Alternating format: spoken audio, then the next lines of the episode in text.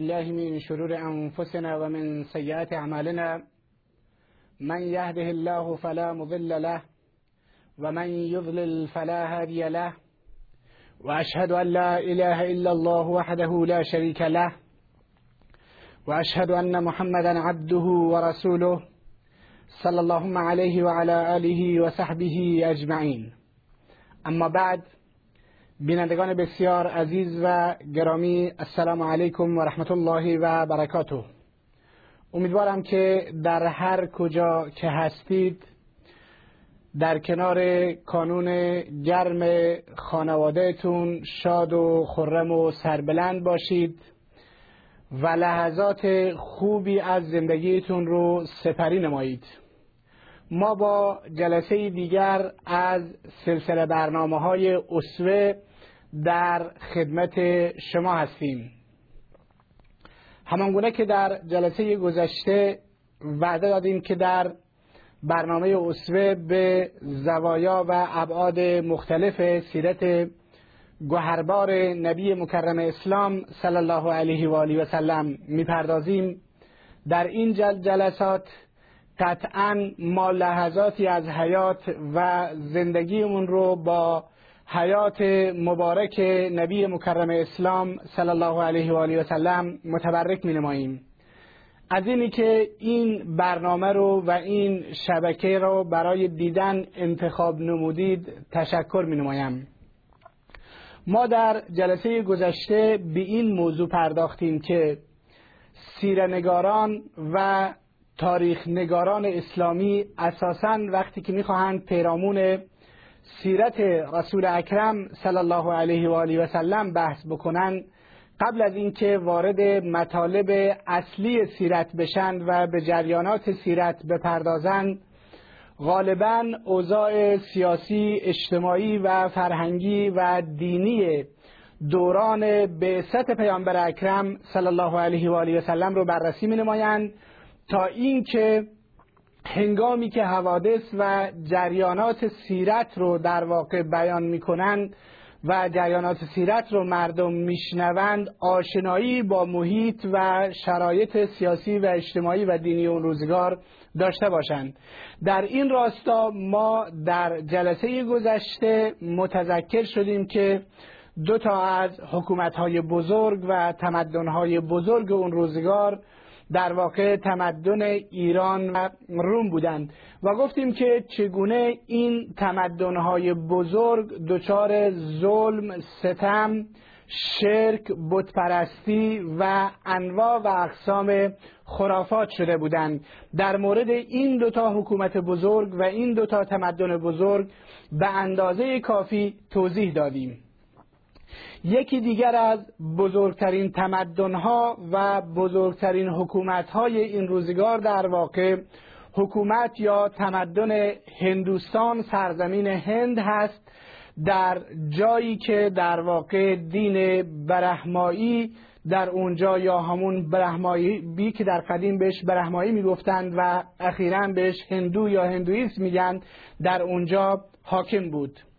علامه ابوالحسن ندوی می‌گوید شاید یکی از تاریکترین دورانی رو که هند به خودش دیده و سپری کرده شاید قرن ششم میلادی باشد که در واقع قرن ششم میلادی یعنی قرنی که نبی مکرم اسلام صلی الله علیه و آله و سلم درش مبعوث شدند هند پسترین دوران تاریخ و در واقع بدترین دوران تاریخ خودش رو سپری می کند در این دوران اگر زنی هندو فوت می کرد و از دنیا ببخشید مردی هندو اگر فوت می کرد و از دنیا می رفت زن رو بعد از اون با آتش می کشیدن و اون زن خودش رو می سوخت و دیگر به حیات و زندگی خودش پایان می‌داد. جامعه هند اون روز از یک نظام طبقاتی بسیار وحشتناک در رنج بود و رنج می برد که هنوز هم ما تا حد زیادی آثار این نظام طبقاتی رو در واقع در جامعه هند امروزی هم تا حد بسیار بالایی می توانیم مشاهده بکنیم. به این صورت که اساسا جامعه اون هند اون روز به چهار طبقه تقسیم شده بود. طبقه اول طبقه رجال دین و کاهنان بودند که اساساً به اونها براهمه می‌گفتند. رجال دین در جامعه اون روز هند از تقدس بسیار خاص و بسیار بالایی برخوردار بودند به طوری که از مالیات و کار کردن اساسا این گروه معاف بودند بلکه به وسیله زندگیشون به وسیله زحمات و تلاشهای گروه های پایینتر جامعه یعنی سربازان و کشاورزان یا اون طبقه ای که ازشون به عنوان طبقه نجس یاد می شود زندگیشون به وسیله اینها تأمین می گردید فساد در درون طبقه براهمه که طبقه رجال دین جامعه هند اون روز رو تشکیل می‌دادند فساد در میان اونها غوغا می‌کرد و اساسا به خاطر گناهی که این طبقه انجام می‌دادند یعنی طبقه براهمه انجام می‌دادند در اون دوران مؤاخذه نمی‌شدند شاید به همین خاطر مؤاخذه نمی‌شدند به خاطر نکته و مطلبی که امروز ما می‌بینیم که اگر رجال دین یا به اصطلاح روحانیت یا آخوندها یا ملاها در بسیاری از جوامع اگر مرتکب خطا و گناهی بشوند می‌گویند در این زمینه صحبت نکنید و حرف نزنید و انتقاد از این گروه و از این جماعت نکنید. برای اینکه اگر شما از این گروه انتقاد بکنید یعنی اون طبقه در واقع رجال دین انتقاد بکنید آبروی دین در خطر هست آبروی اسلام در خطر هست. در نتیجه این طبقه تا حد زیادی این آزادی رو دارند که کارها و جرمها و جنایتهای زیادی رو انجام بدن. اساسا در جامعه هندویسم اون روزگار هندوستان این روزگار طبقه رجال دین دارای چنین تقدسی بودند و هر کار و جنایتی رو که انجام می‌دادند بر اونها سرپوش گذاشته می‌شد. همونطوری که امروز در بسیاری از جوامع متاسفانه ما شاهد این مطلب هستیم. به هر حال طبقه دومی که در جامعه اون روز وجود داشت طبقه در واقع مردان جنگی و سربازان بودند که در اصطلاح به اونها شتری می‌گفتند که اینها کارشون جنگیدن یا همون دفاع یا در واقع ارتش جامعه هند رو تشکیل می‌دادند و طبقه سومی که در این جامعه وجود داشت کشاورزان بودند که اساسا به اونها ویش می‌گفتند که اونها کار می‌کردند و مالیات می‌دادند و از مالیات اونها در واقع طبقه اول و دوم یعنی سربازان و رجال دین امرار معاش می‌کردند و زندگی می‌کردند. اما متاسفانه در این جامعه بشری که باید به بشریت هم احترام گذاشته بشه یک طبقه به نام خدمتگزاران و بردگان وجود داشتند که این طبقه اساسا از اونها به عنوان طبقه نجس و پلید یاد می‌شد که در واقع طبقات بالای جامعه و طبقات بخصوص رجال دین و سربازان اینها رو به عنوان طبقه نجس یاد می‌کردند با اینها کسی ازدواج نمی‌کرد کسی با اینها ارتباط آنچنانی نمی گرفت اینها حق نداشتند از این طبقه ای که دارند یعنی طبقه چهارم و طبقه خدمتگذاری و بردگی از این طبقه بالاتر بلند بلکه اساسا حق نداشتند فرزندانشون اون طبقه خودشون رو تغییر بدهند و عوض بکنند و از یک طبقه به طبقه دیگر رشد بکنند و بالا بروند. چیزی که امروز عملا در بسیاری از جوامع متاسفانه وجود دارد به بسیاری از مردم به جرم مسائل فکری به جرم مسائل اعتقادی به جرم اندیشه ها و افکارشون اجازه رشد و ترقی رو در جامعه نمی‌دهند. جلوی رشد و ترقی و تحصیل فرزندانشون رو و خودشون رو در بسیاری از جوامع می‌گیرند و متاسفانه با این نابسامانی ما در بسیاری از جوامع خودمون روبرو هستیم. امیدواریم که روزی بیاید که شاهد عدالت باشیم. افراد بتوانند آزادانه درس بخونند تحصیل بکنند و در واقع تغییر وضعیت بدن و دگرگون بشند و رشد بکنند به هر حال این گونه نظام اجتماعی اون روز هندوستان از یک چنین نظام طبقاتی بسیار وحشتناکی از نظر در واقع طبقاتی و از نظر سیاسی رنج می برد و این در حالی است که وقتی که اسلام میاد و دین مبین اسلام میاد این نظام های طبقاتی رو از بین می‌برد و به بشریت اون ارزش و جایگاه خاص خودش رو می‌دهد. این وضعیت سیاسی است. این وضعیت حکومتی است که حکومت‌های بزرگ ایران و روم و هندوستان حکومت می‌کنند و در این جوامع انظر اجتماعی به جز ظلم، ستم، اجحاف چیز دیگری ما در این جوامع نمی‌بینیم. حالا ببینیم در اون جامعه ای که محمد رسول الله صلی الله علیه و آله و سلم مبعوث می شود و فرستاده می شود انظر دینی از چه اوضاع و احوالی برخوردار هست؟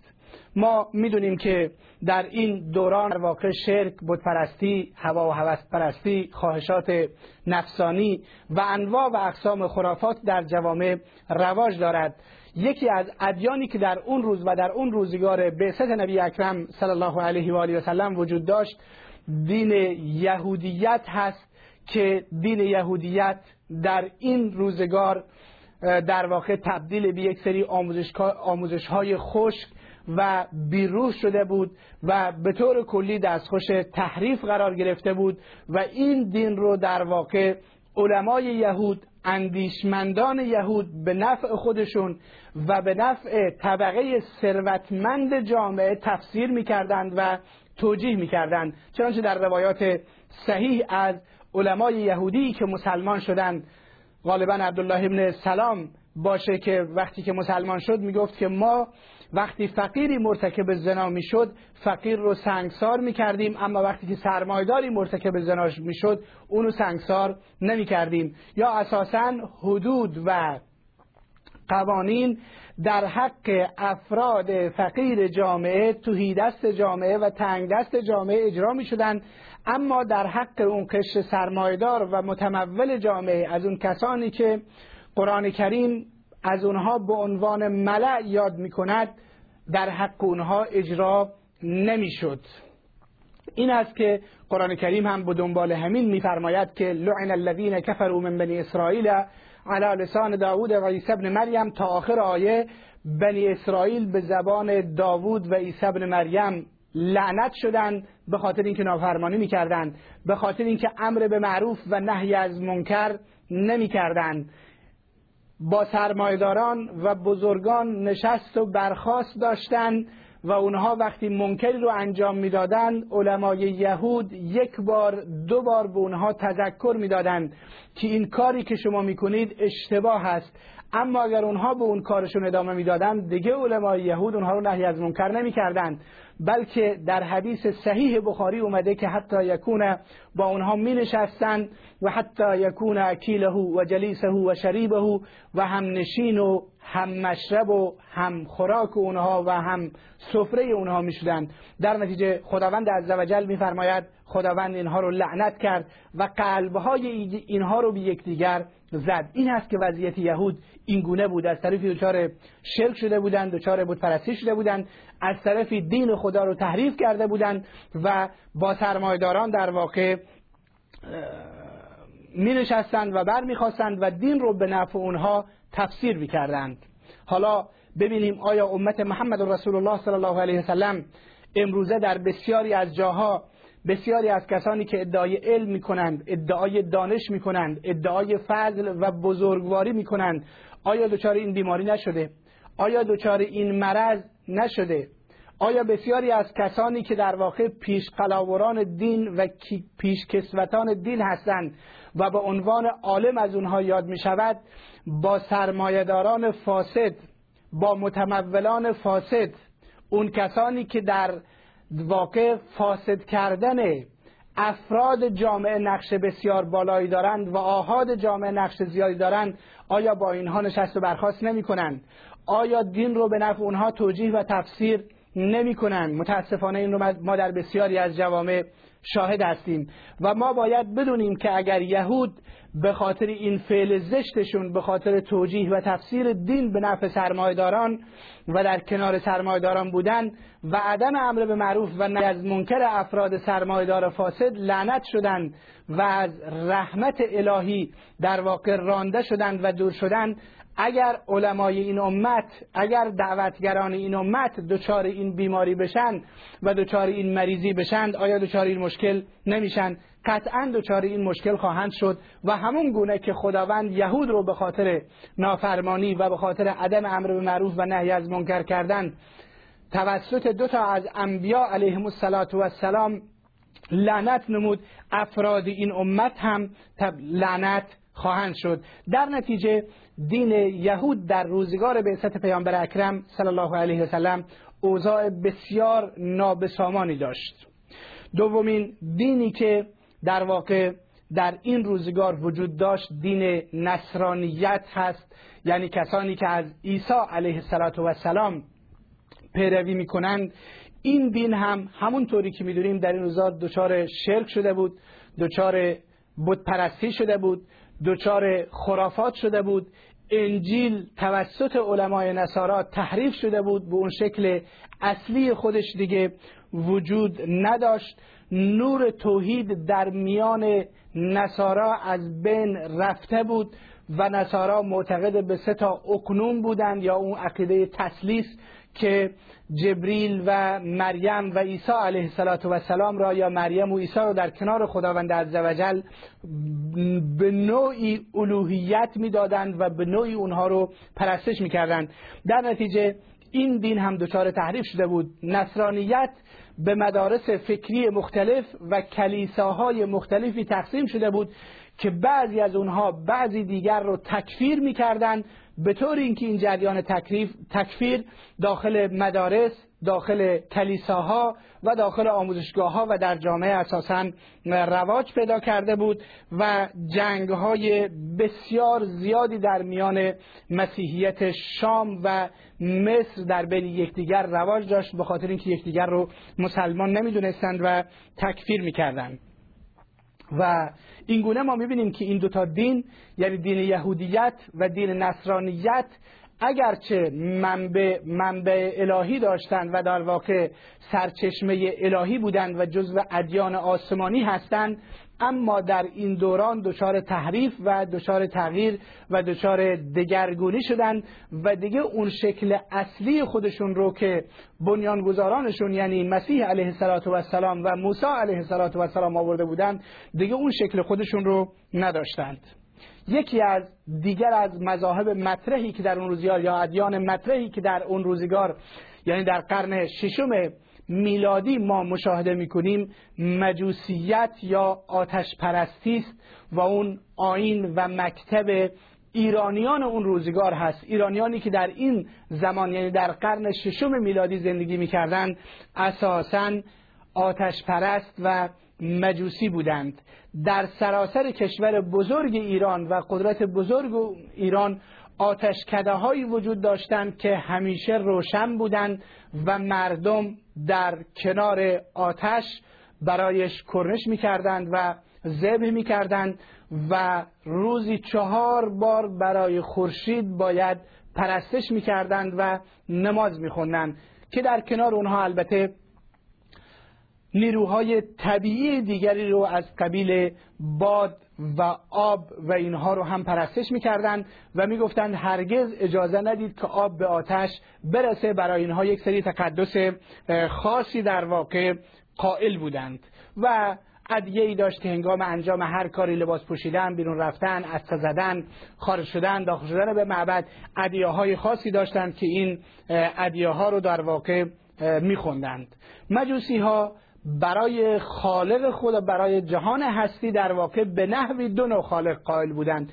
یکی قائل به خالق خیر و خوبی ها بودند که اون خدا رو اساسا خالق خیر و خوبی ها می‌دونستند و که و یک خالق شر و بدی ها می‌دونستند که قدرت اهریمنی اونه می‌دونستند و می‌گفتند با اون خالق خیر همیشه در حال مبارزه هست. و اینگونه به هر حال مکتب مجوسیت یک مکتب غیر الهی و غیر توحیدی بود و در واقع غیر از خدا آتش و سایر امور طبیعی رو پرستش و عبادت می‌کردند. در نتیجه ملت بزرگ ایران اون روز که حکومت در دوران حکومت ساسانیان هست اساسا دچار آتش پرستی بودند.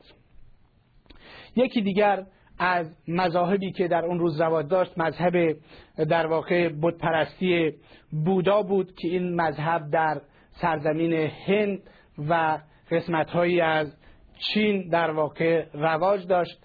بخصوص در سرزمین هند بودا در واقع مجسمه های این دین در واقع یک دین و مکتب بودپرستی بود که هر کجا که می‌رفتی بتهای زیادی رو با خودشون پیروان این دین حمل می‌کردند و این بتها رو عبادت می‌کردند پرستش می‌کردند در برابر اینها کرنش می‌کردند و برای اینها راز و نیاز می‌کردند و اینها رو پرستش می‌کردند. مذهب دیگری که در هندوستان رواج داشت که ما بهش اشاره کردیم مذهب برهمایی یا همون چیزی که امروز ما ازش به عنوان هندویسم یاد می‌کنیم که اینها هم در واقع یک دین بتپرستی بود که اینها خداهای مختلفی رو پرستش می‌کردن و می‌دونیم که این دوتا دین یعنی دین بودا و برهما یا هندویسم هر دوتایشون در واقع جزو ادیان غیر الهی یعنی دین ساخته دست بشر و بتپرستی بودند که امروزه هم متاسفانه در بخش های زیادی از دنیا رواج دارند. پس ما می‌بینیم که دنیا در هنگام بعثت پیامبر اکرم صلی الله علیه و آله و سلم گرفتار این ادیان هست. یهودیتی تحریف شده با خرافات و نصرانیتی تعریف شده همراه با شرک به خداوند عزوجل و دو تا دین در واقع دین مجوسیت یا آتش پرستی که در ایران رواج داره و همچنین دین بودا و برهما که در سرزمین های از هند و قسمت های از آسیای میانه رواج داره. اینگونه بشریت دست و پنجه نرم می کند با این مشکلات و با این گرفتاری ها در واقع وجود داره. حالا ما همینجا اشاره به این نکته بکنیم که امروز هم متاسفانه در بسیاری از جاهای دنیا به ویژه در چین در هند در خاور دور شرق دور کشورهایی مثل تایلند و فیلیپین و غیره ما می‌بینیم که همین یا مکتب بودا در واقع و مذهب بودا رواج داره و به هر گوشه ای از این کشورها که میریم تعداد زیادی از بتها رو می‌بینیم که بشریتی که خدا خلقش کرده و برای این خلقش کرده که خدا رو عبادت بکنن و خدا رو پرستش بکنن در برابر بتهایی که از بودا و افراد مقدس مختلفی که در مکتب بودا وجود داره از اونها ساختند و اینها رو دارن پرستش و عبادت می‌کنند. و این مشکلی است که ما امروز در دنیا بشریت با این همه پیشرفتی ملت چین با وجود اینکه انظر صنعت و علمی و تکنولوژی های زیادی رو انجام دادن و در واقع امروز انظر اقتصادی دارند با دنیا در رقابت با دنیای اروپا و آمریکا در رقابت هستند اما انظر دینی متاسفانه بتپرست هستند هستند. همچنین ملت ژاپن و خاور دور به طور کلی از این مسئله رنج می‌برند. همچنین در هندوستان امروزه هم مکتب هندویسم در واقع حاکم هست. اما سری به اعراب بزنیم و ببینیم که اعراب یعنی عرب ها اون کسانی که پیامبر اکرم صلی الله علیه و آله و سلم در میان اونها می‌خواهد مبعوث بشود و این رسالت الهی رو در اونجا کامل بکند. ببینیم عرب ها چه وضعیتی دارند. در شبه جزیره عربستان اساسا تمدنهای مختلفی وجود داشتند که یکی از تمدن سبع میشه یاد کرد که این قرآن کریم در آیات 15 و 17 سوره مبارکه سبا از اونها ذکر کرده که این تمدن در واقع بر اثر نافرمانی خداوند عزوجل میگه نابود شد و از بین رفت. همچنین از تمدن عاد قوم عاد در شمال احقاف در قسمت احقاف یا حضرموت امروزی یا یمن امروزی میشه ازش یاد کرد که این هم تمدن بزرگی بود. خداوند عزوجل برای قوم عاد هود علیه السلام رو برای راهنمایی اینها فرستاد که باز هم این تمدن از بین رفت. خداوند عزوجل میفرماید کذبت عاد المرسلین عاد پیامبران رو تکذیب کردند. اذ قال لهم اخوهم هود الا تتقون. اون انگامی که برادرشون هود بهشون گفت آیا شما راه تقوا و راه خداپرستی رو در پیش نمی‌گیرید؟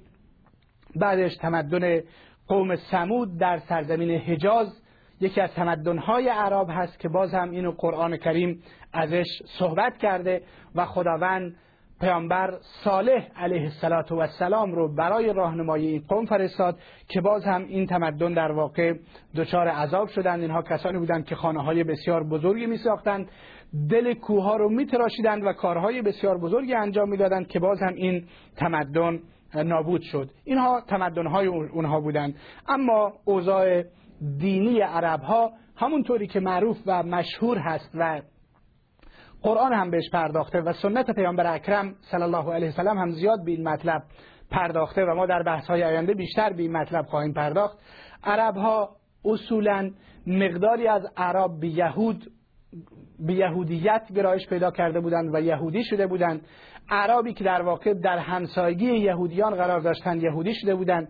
و بعضی از عرب هم تحت تأثیر نصارا نصرانی شده بودند اما عموم عرب ها در این دوران بتپرست بودند و به ادیان الهی اعتقادی نداشتند. فقط در میان عرب آثاری از دین توحیدی ابراهیم علیه السلام وجود داشت. مثل اینکه مثلا خانه خدا رو تواف می‌کردند. به نوعی اعتقاد به خداوند عزوجل داشتند. تقدسی برای خانه کعبه قائل بودند. اما در این حال اینها دچار با وجود این دچار بتپرستی شده بودند. در کعبه ای که امروزه ما مسلمانان به عنوان قبله ازش استفاده می‌کنن فقط 360 تا بت درش قرار داشت و رویش قرار داشت و اطرافش قرار داشت که اینها رو عبادت و پرستش می‌کردند. ماجرای بتهایشون از این قبیل بود که اینها از انسانهای صالح و نیکوکار امتهای گذشته مجسمه هایی رو ساخته بودند و این مجسمه ها رو عبادت و پرستش رو می‌کردن برای اونها ذبح می‌کردن جلویشون راز و نیاز می‌کردن از اونها نیازهای خودشون رو در واقع میساختن این است که ما در تاریخ اسلام به بتهایی به نام ود یعوق یعوس نصر این بتهایی بودند که در واقع قرآن و سنت پیامبرشون صحبت کرده که اینها انسانهای صالح امتهای گذشته بودند. لات عزا منات اینها بتها و انسانهایی بودند. در واقع انسانهای صالح امتهای گذشته بودند که اینها بتهایی ازشون درست کرده بودند و اینها رو عبادت و پرستش می‌کردند. و بعد از اینکه در این جریان دچار افراد شدن به حدی رسیده بود که هر قوم و ملت حتی سنگی رو بر می داشتند و پرستشش می‌کردند. این هست که در روایتی که صحیح بخاری امام بخاری رحمه الله از ابو رجاء اتارودی نقل می کند می‌گوید پرستی در میان ما به شدت رواج داشت. ما بتها رو پرستش می کردیم و اگر بتی نمیافتیم سنگی رو پرستش می کردیم و اگر سنگی رو هم نمیافتیم یک مشت خاک رو بر می داشتیم و حیوانی رو رویش می دوشیدیم و این مشت خاک رو خیس می کردیم و ازش بوتی و مجسمه می ساختیم و این پرستش و عبادت می کردیم. این است و توافش می کردیم و ازش کمک می خواستیم. این است که عرب ها دچار خرافات و بتپرستی بسیار شدیدی در این دوران شده بودند. همونطوری که گفتیم آثاری از ادیان از دین توحیدی ابراهیم وجود داشت ولی این آثار بسیار کمرنگ شده بود. دین توحیدی حج و تواف به جای اینکه معنویت و روح داشته باشه بهش افتخار می‌کردند لخت خانه خدا رو تواف می‌کردند و و و کارهای دیگری که عرب ها انجام می‌دادند. البته ناگفته نماند که تعداد بسیار اندکی که از تعدادشون از انگشتان دست هم تجاوز نمی کند. ما بینیم که اینها در واقع خدا رو پرستش می‌کنند و یکتا پرست هستند. افرادی مانند زید ابن امر ابن نفل که فردی دانا بود یا قصه ابن ساعده ایادی که اینها در واقع خداوند عزوجل رو عبادت می‌کردند اما قصه ابن ساعده قبل از اینکه دوران نبوت پیامبر اکرم صلی الله علیه و آله و سلم رو دریابد از دنیا رفتند پس اون چه که از نظر دینی در میان عموم عرب ها حاکم بود شرک و بت پرستی و پرستش انسانهای صالح و نیکوکار اون هم در قالب اینکه بتهایی از اونها درست کرده بودند و اینها رو عبادت و پرستش می نمودند وضعیت سیاسی شبه جزیره عربستان عرب ها اساسا در این دوران به دو گروه شهرنشین و روستانشین تقسیم می شدند به دو گروه شهرنشین و روستانشین تقسیم می شدند و یک نظام قبیله‌ای در میانشون حاکم بود.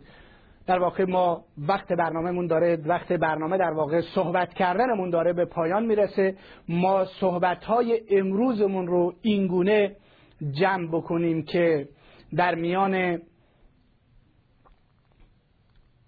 اون دوران و اون روزگار تمدنهای بزرگ ایران و روم و هند وجود داشتند حکومتهای بزرگی که به جز ظلم و ستم چیزی در میان اونها وجود نداشت. انظر دینی در واقع یهودیت وجود داشت که تحریف شده بود و به نفع سرمایداران علما و علمای یهود اونو تحریف کرده بودند. نصرانیت دچار شرک شده بود به این معنی که در کنار خداوند عیسی و مادرش مریم علیهم السلام و سلام رو عبادت و پرستش می‌کردند. دین مجوسیت در سراسر ایران گسترش داشت. آتشکده ها روشن بودند و مردم آتش را عبادت می‌کردند و مکتب بودا هم در قسمت از هند و خاور دور رواج داشت که یک دین بتپرستی بود که بتهای کوچیکی رو مردم درست کرده بودند و در قسمت های مختلف پرستشش می‌کردند. و همچنین در کنار اینها در واقع مذهب برهمایی یا هندویسم که امروزه بهش هندویسم میگن این هم در جامعه اون روز رواج داشت و این هم یک دین بتپرستی بود. اعراب هم انظر دینی در واقع دچار شرک و بتپرستی بودند. تعداد اندکی از اعراب یهودی و نصرانی شده بودند.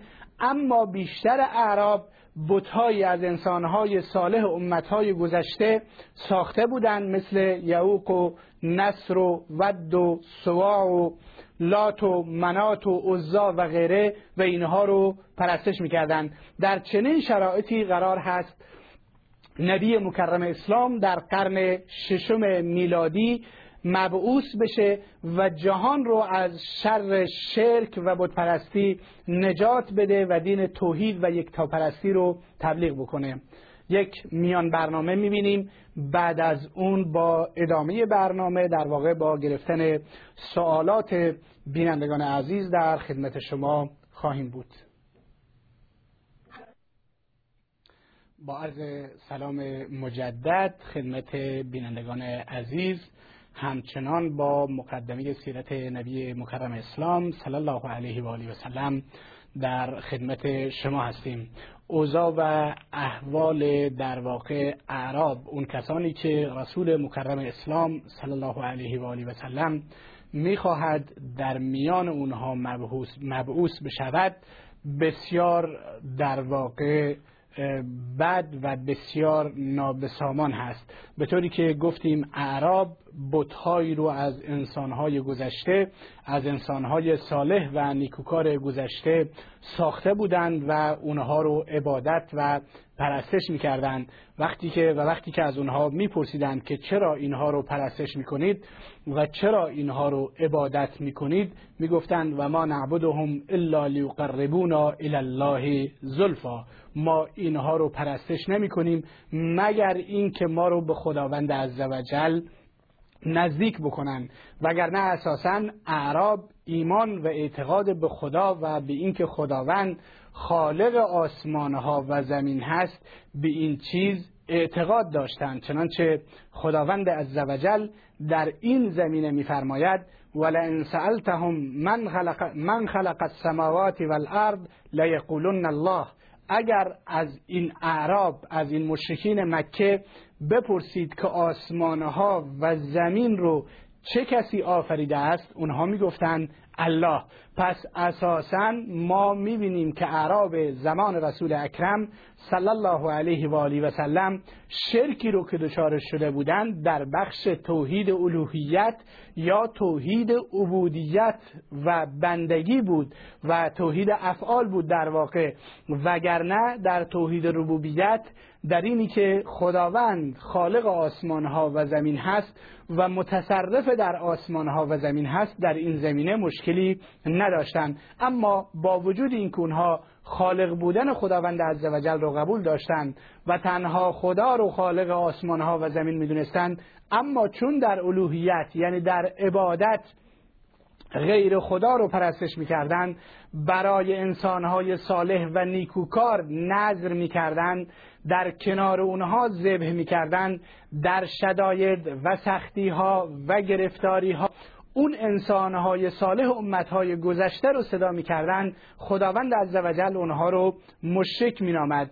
پس یکی از اون مسائلی که به ما کمک می‌کند در واقع که ما مفاهیم و اصطلاحاتی مانند توحید و شرک رو خوب بشناسیم و مصادیق این اصطلاحات رو در واقع بشناسیم این هست که ما با نوع شرکی که در اون روزگار در میان عرب در میان مردم مکه بیشتر رواج داشت با, با اون نوع آشنایی داشته باشیم تا اینکه بتوانیم تشخیص بدیم که چه چیز چیزهایی رو قرآن کریم در اون روزگار که در میان عرب رواج داشتند از اونها به عنوان شرک یاد می کند اما وضعیت سیاسی اعراب در واقع اعراب به دو گروه بادیانشین و شهرنشین تقسیم می شدند ادهی بادیانشین بودند و ادهی شهرنشین بودند.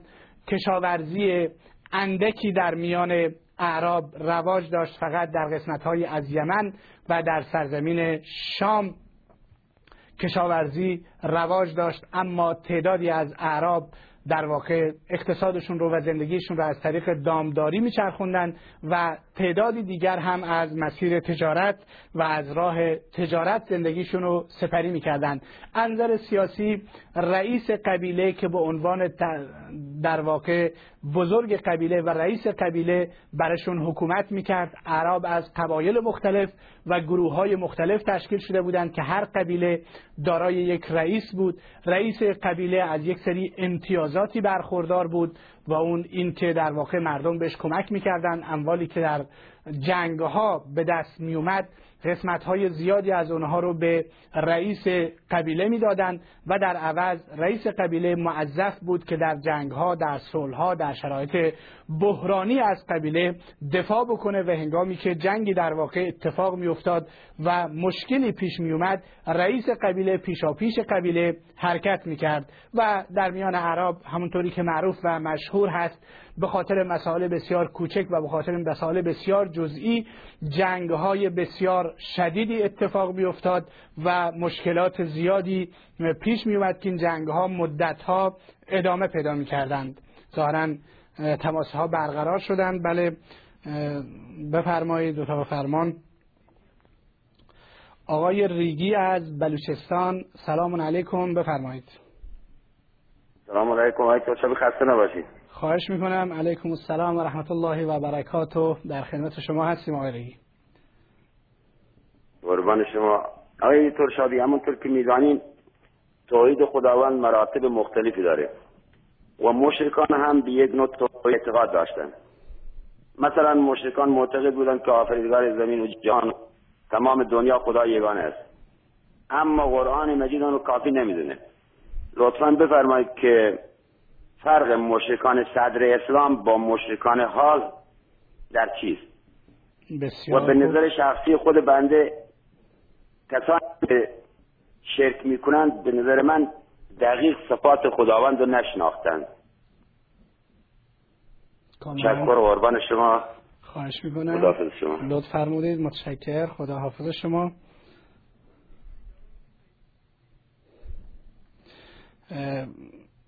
بسیار خوب آقای ریگی در واقع فرمودند که مشکان صدر اسلام با کسانی که امروز با خداوند عزوجل شرک می‌کنند تفاوتشون در چیست؟ ما به این نکته اشاره کردیم که اساسا مشرکان صدر اسلام شرکشون در قسمت خالق بودن و متصرف بودن خداوند عزوجل یا به عبارت دیگر در بحث ربوبیت نبود. در بحث ربوبیت مشکل نداشتند. به این خاطر خداوند عزوجل میفرماید که لئن سالتهم من خلق السماوات والارض لیقولون الله. اگر شما از این مشرکین مکه بپرسید که آسمان و زمین آسمان ها و زمین رو چه کسی آفریده اینها میگن قطعا خدا آفریده است. در نتیجه در این قسمت مشکل نداشتن پس مشکلشون در چه قسمتی بود؟ مشکلشون این بود که عبادت ها رو نظرها رو نیازها رو ها رو و صدای غیر الله برای غیر خدا انجام می‌دادند و غیر خدا رو صدا می‌کردند در نتیجه در بحث الوهیت مشکل داشتند اساسا هم خداوند عزوجل انبیا علیهم السلام رو فرستاده برای تثبیت توحید الوهیت و عبادت کمتر انسانها در طول تاریخ در غیر از یک گروه اندکی که به عنوان دهری مطرح بودند و امروزه به عنوان کمونیست مطرح هستند که وجود خداوند عزوجل رو انکار می‌کنند کمتر در طول تاریخ افرادی بودند و وجود داشتند که درباره خالق بودن خداوند و اینکه جهان هستی خالق و آفریننده ای داره مشکل داشتند بلکه بیشترین مشکلشون در توحید الوهیت در واقع بوده. بله تماس بعدی. آقای یعقوب از ایران. سلام علیکم آقای یعقوب بفرمایید. سلام علیکم و رحمت الله علیکم السلام و رحمت الله و برکاته. یک سوال داشتم. بفرمایید.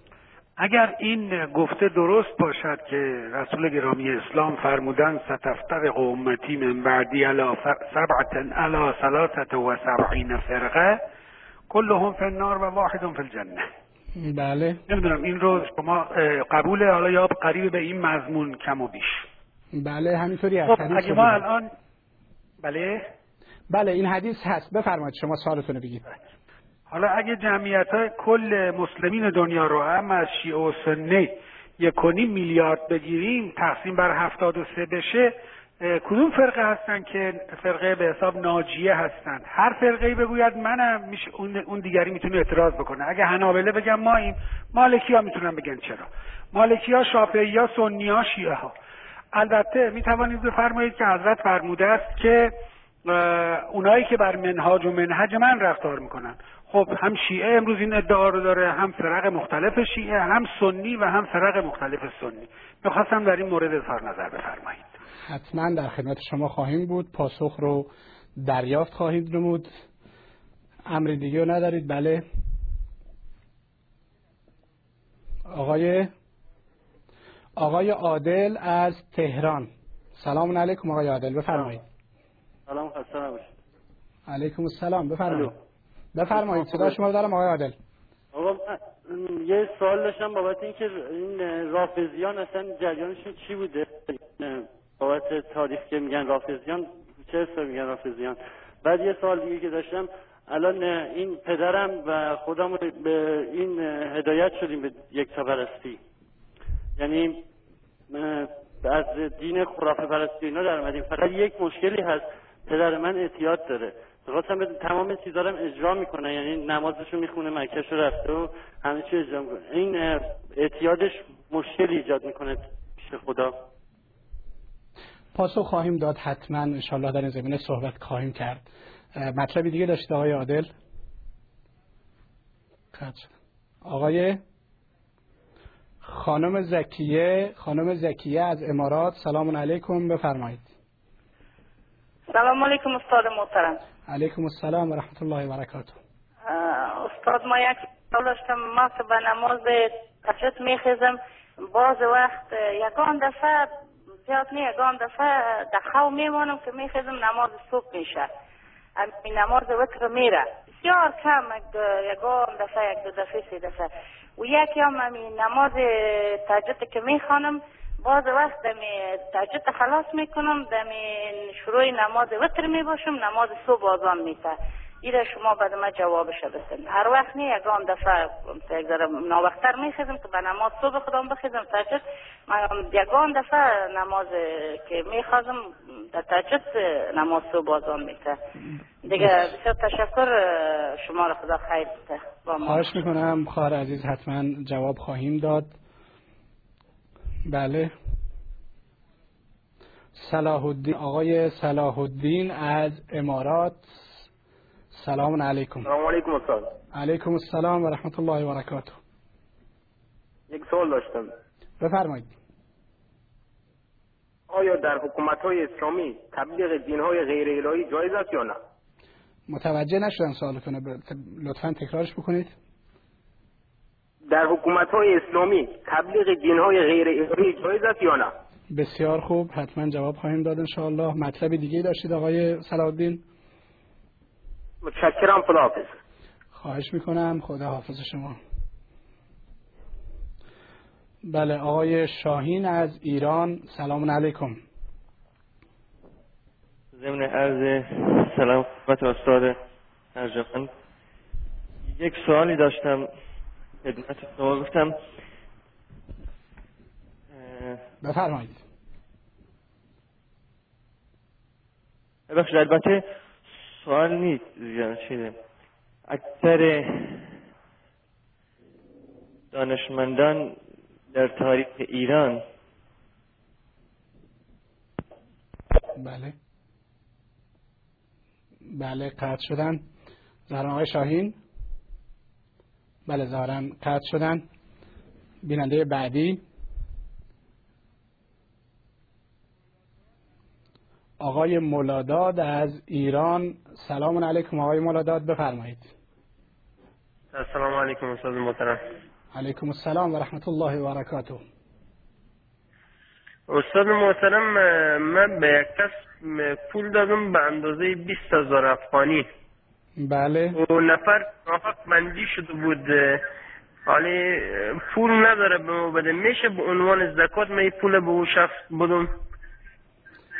بسیار خوب. در این زمینه صحبت خواهیم کرد. البته سوالات فقهی تونه سعی بکنید تو برنامه های مشخص فقهی بپرسید. حالا اگر فرصتی شد ما در خدمت شما خواهیم بود. مطلبی دیگه داشته آقای مرادات دست شما درد نکنه. چون یه عالمی نیست که ما از او بپرسیم. به خاطر از اون مجبور شدیم به شما زنگ بزنیم. خواهش می‌کنم خواهش می‌کنم. بسیار خوب. بسیار خوب. بله. خانم زیبا از آلمان. سلام علیکم. و علیکم سلام. استاد گرامی ما یک دو سوال دارم. خواهش می‌کنم.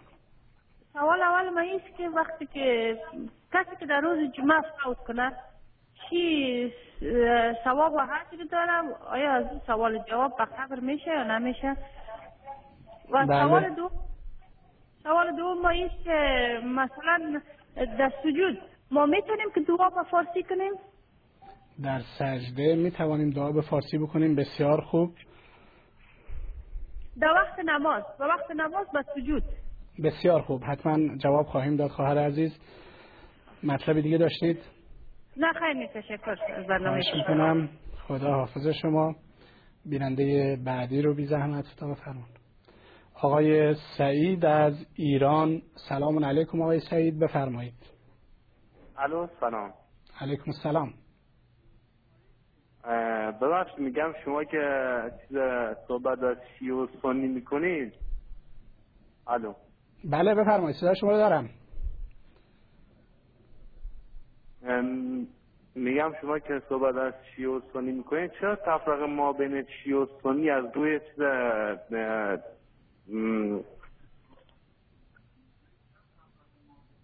الو آقای سعید؟ آقای سعید؟ صدا شما رو من ندارم متاسفانه آقای سعید. آها قطع کردن ظاهرا خودشون قطع کردن یا قطع شدن به هر حال صداشون قطع شد. بله.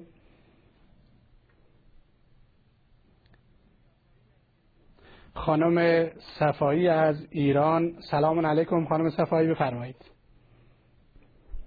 سلام علیکم خسته نباشید. خواهش می‌کنم.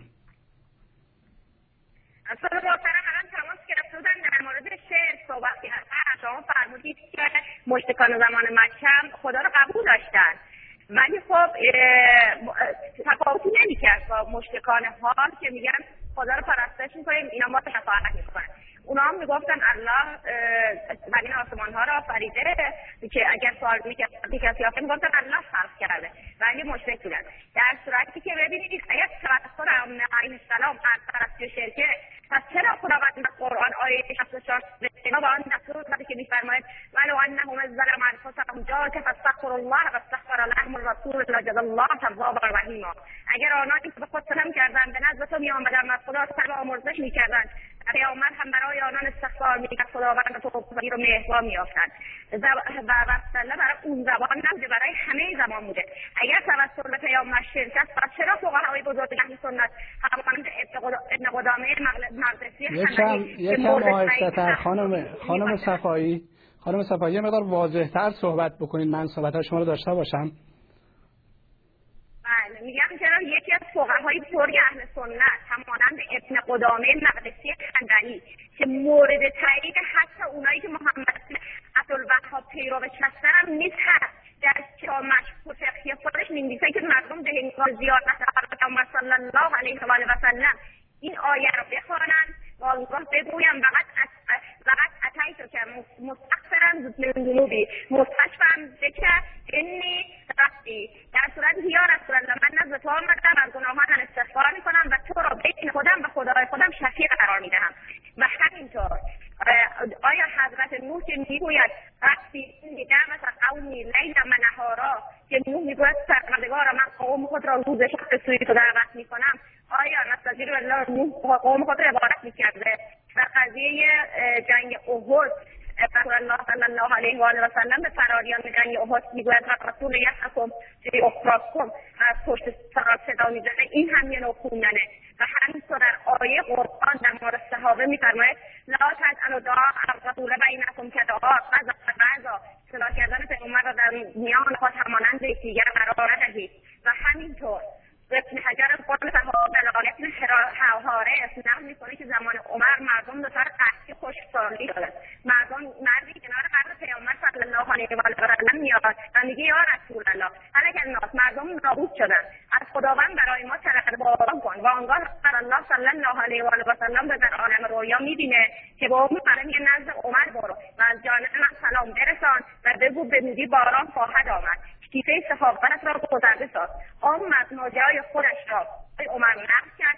اثرات عرش از چشمان عمر جاری شد و گفت خداوندا کوشش بسیار خوب. وقتون ظاهر ظاهرا تمام شد خانم صفایی.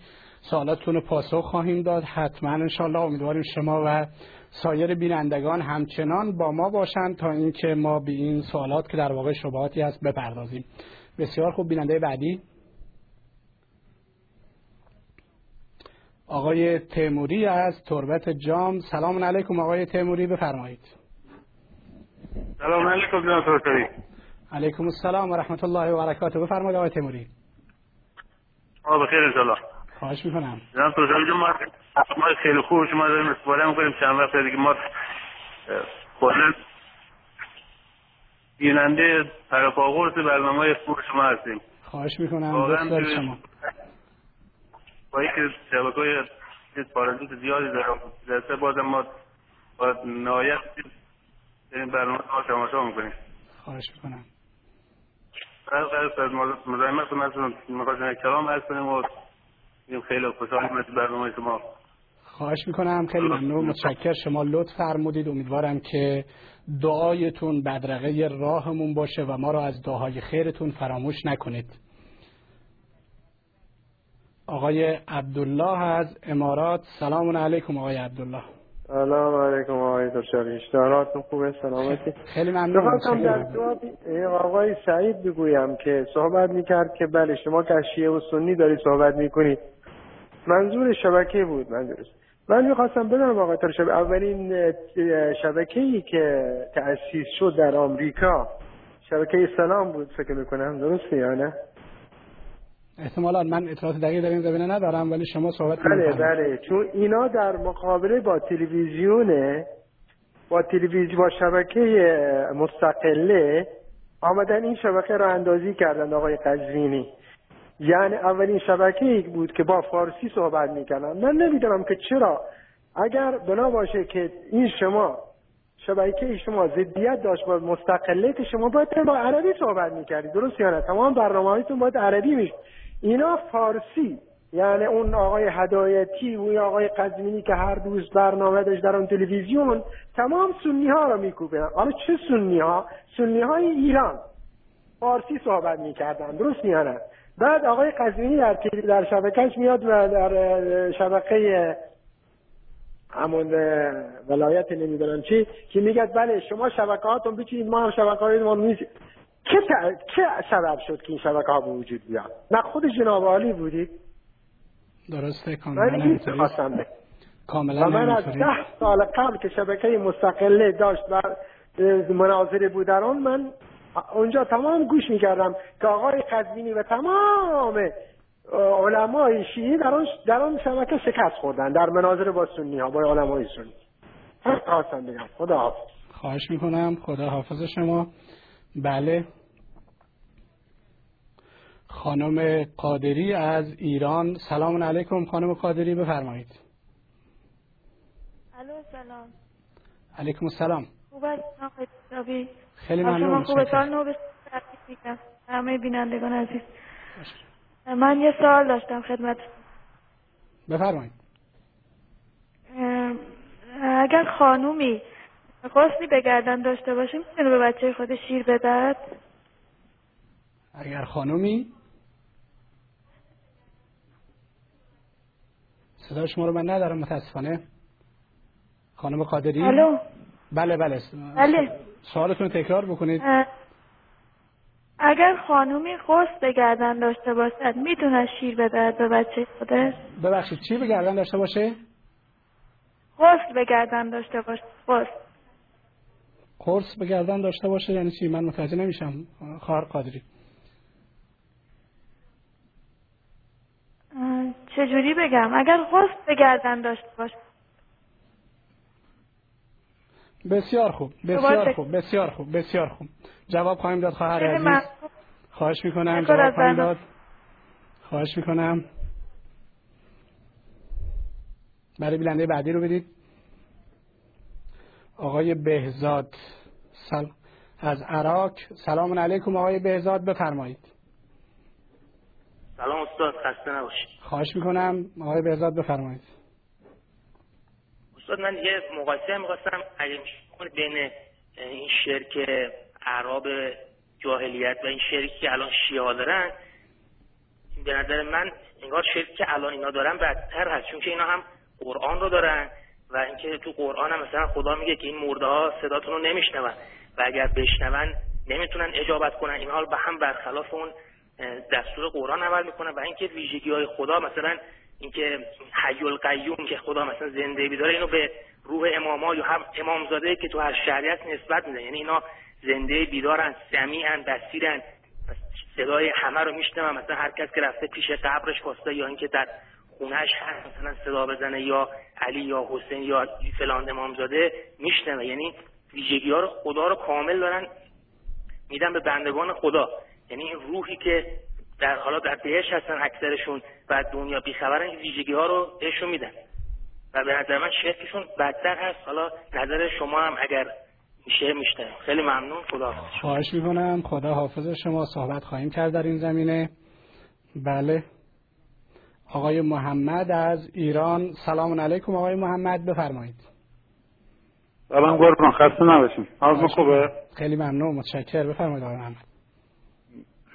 جناب ببخشید. در مینهاج السنی میگه جلد جلد صفحه 131 131 من یه موردی دیدم خواستم اطلاعات ازتون بگیرم.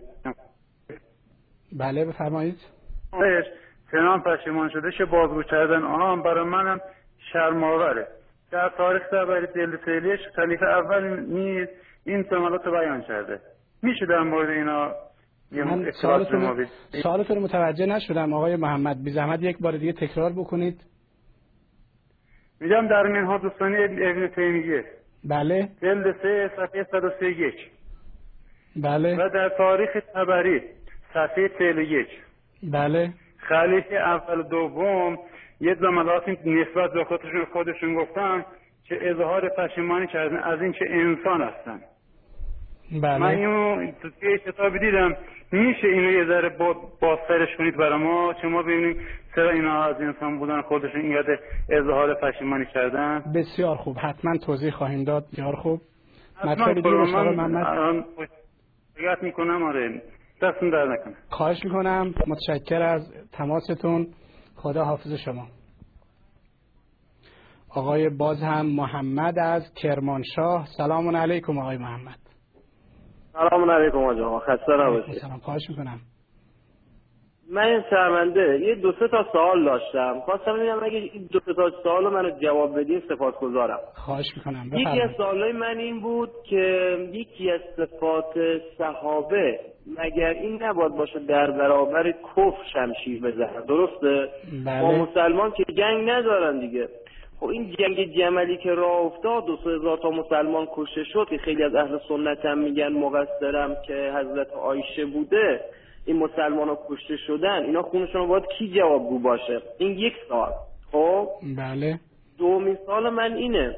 مگر بعد از مگر حضرت محمد خودش نگفته هر انسانی هر مسلمانی باید امام زمان خودش بشناسه؟ اگر نشناسه از دنیا بره کافر مشرکه درسته؟ خب این ده روزی که حضرت محمد فوت کردن و ده روزی طول کشید شورا تشکیل شد و جانشین پیامبر تشکیل شد این ده روز اون مردم اون موقع هر کس مرده امام زمانش کی بوده؟ هیچی. اصلا مردم اهل سنت الان امام زمانشان کیه؟ یا اصلا خود شما؟ الان امام زمان دان کیه؟ ولی یه سال شما الان که داخل تلویزیون نشستین و دارین میگین مردم رو دارین مثلا صراط مستقیم و راه حق هدایت می‌کنه درسته؟ خب ما بله. میگیم شما که ما انسان هستیم و مسلمان هستیم داریم این کار انجام میدیم حضرت محمد هم باید می‌رفت جانشین به خودش تشکیل می‌داد که مردم به راه راست هدایت بکنه. این یکی دیگه یه سال کوچیک دیگه هم از شما نه بکنم. این سوال چی بود؟ سوالتون ما متوجه نشدم. سوال و- سومتون متوجه نشدم. سوال سومتون چی بود؟ الان اون الان اونم میگم. این سوالو ت- این این سوالم بگم ببخشید. ما میگیم شیعه و ایران مشرکن. خب الان آمریکا ما چنین چیزی البته نمیگیم. برادر. عزیز برادر عزیز ما چنین چیزی نمیگیم شیعه و ایران مشرکن. نه نه عیب نداره عیب نداره. من یه چیزی می‌خوام بگم یه چیزی می‌خوام بگم. ببخشید. خب ما میگیم آقا ما مسلمانیم. سنی و شیعه برادر. خب بله. نیست. ما قبله یکیه پیامبرمان هم یکیه. ولی الان دشمن اصلی ما آمریکا و یهوده. خب چرا عربستان سعودی با اینی که میدانه آمریکا دشمن ما تو رحم نمی‌کنه همه جوره به ما ضربه زده الان ناوگان پنجم هواپیما برای آمریکا تو بحرین تو خود عبارتی همین عربستان خیلی دست دوستی باشان داره اسرائیل خیلی کشورهای عربی به رسمیت می‌شناسه. تنها کشوری که در برابر کفر وایساده ایرانه. تنها جایی که تانست اسرائیل رو شکست بده حزب الله لبنان بود تو جنگ 33 روزه. ایران در برابر کلشان وایساده. چرا مسلمانان نباید با هم دیگه متحد بشن؟ چرا ما بدبختیمان اینا ما داریم فقط به دشمنی خودمان نگاه بکنیم و عقب خودمان داریم نگاه بکنیم که قبلا چه اتفاقی افتاده؟ بابا الان اسلام داره از بین میره. خودمان داریم تیشه به خودمان می‌زنیم. این درسته؟ و عربستان سعودی این همه داره کمک مالی به آمریکا می‌کنه. این همه داره بدبد ایران میکوبه. ما همه ایرانی هستیم مسلمانیم. این درست نیست به نظر من. به نظر من این چیزایی که دارن درست می‌کنن فقط به خاطر اینه که آمریکا و یهود داره رشد می‌کنه. این به نظر من اشتباه. باید برگردیم. سیاستایی داریم نگاه بکنیم. الان سوریه بسیار خوب. شما ظاهرا وقتتون تموم شد. آقای محمد قطع شدید ولی ما این پاسخ به سوالاتتون خواهیم داد انشاءالله. آقای آقای حجت از ایران. سلام علیکم آقای حجت. سلام علیکم. علیکم السلام و رحمت الله و برکاته بفرمایید آقای حجت. سلام علیکم. خطا خواهش می‌کنم. متشکر ممنون. سلام. خستم خدمت شما همکارای محترمتون. حقیقت بحث آزاد بود. خواستم شرکت بکنم یه سوالی داشتم. خواستم بپرسم صداتون واضح نیست. اتاق ما فرمان صدا یکم بلندتر بکنید. بله. بفرمایید آقای حجت. یه کتابی بود. که ما که اینو خوندم؟ می‌خواستم ازش یه راهنمایی یه یه جوابی برای من بدید که من مطمئن بشم. یه کتاب من خوندم که حضرت عایشه بعد از پیامبر چون خیلی علاقه زیادی به حکومت و خلافت داشت ولی از جایی که خلافت حق زن نبود تو دین اسلام نمی‌تونست کاری بکنه. بعد از اونجا چیکار می‌کنه؟ میاد برای پدر خودش رو که ابوبکر بوده جای پدر شوهر پدر خانم حضرت محمد بوده میاد اینو برای خلافت می‌خواد قبول بکنه. بعد از پیام. اینا میان چیکار می‌کنن؟ توی این داستانی که پیش میاد آیشه میاد شیش نفری که بودن برای خلافت بعد از پیامبر می‌خواستن انتخاب بکنن دو نفر به نفع حضرت علی دو نفر به نفع حضرت ابوبکر میرن کنار. درسته؟ اطلاعاتتون ظاهرا ظاهرا شما آقای حجت بله. عزیز ظاهرا شما مخلوط می‌کنید. این جریان شش نفر بعد از بعد. از بعد از من- من- عمر ببینید جریان شش نفر بعد از عمر ابن شهادت عمر ابن خطاب اتفاق میفته. در زمان ابوبکر بحث شش نفر نیست اصلا. اصلا با حضرت عمر هیچ کاری نداریم خب شش نفر رو شما از به- آقای حجت شما شما شش نفر رو از کجای تاریخ میارید؟ ازت قصد صحبت کنم؟ بله؟ صداتون قطع شد. لطفا یه بار دیگه بگید عرض به حضورتون که شما که در جریان انتخاب ابوبکر بحث شش نفر رو مطرح می‌کنید این شش نفر از کجا میارید تو تاریخ چنین چیزی ما نداریم که اینجا شش نفر کاندید خلافت. باشن. یه لحظه بگید اینا پشت پرده تاریخ بوده که شما در. من حالا بهتون شما از کجا- بعد از برنامه شما برید تحقیق بکنید پیدا می‌کنید. آه بسیار. شما تقریبتون پس کامل نبوده. بسیار. ببین حضرت آیشه میاد چیکار می‌کنه؟ از اینکه علاقه زیادی به خلافت داشته چون نمی‌تونسته کاری بکنه میاد با سیاست به حضرت علی میگه من تو این امت هر چی گشتم هیچ کس رو پاکتر و بهتر از شما پیدا نکردم که جنازه پیامبر رو بشوره دفنش کنه. یعنی به قول ما ایرانیات از قدیم بوده دنبال نخستیات درسته؟ بعد درسته. از اون چیکار می‌کنه؟ از اون میاد توی اون جمع تو مسجدی که جمع شده بودن برمیگرده میگه شما همتون علی رو می‌شناسید. اگر ادعای اگر عشق خلافت داشت الان مطمئنا اینجا بود. دسته که اول خوده. حضرت عایشه حضرت علی فرستاده رو دنبال نخستیات تو برو پیامبر رو بشور دفنش کن. هیچ کس پاکتر نیست. خب این توهین.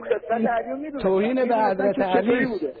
این توهین به حضرت علی است. حضرت علی از نظر سیاسی از نظر اجتماعی از نظر فکری بالاتر از این بوده که عایشه بتونه فریبش بده حضرت علی حضرت ابوبکر حضرت ابوبکر تمام اینا جای خودش. ولی حق علی بود خلافت. این عایشه بود که این حضرت عایشه شما بود که با سیاست خود عایشه مال ما نیست. عایشه ام المؤمنین عایشه ام المؤمنین هست به تعبیر قرآن. عایشه مال ما نیست. عایشه رو قر- قرآن به عنوان مادر مؤمنان معرفی کرده.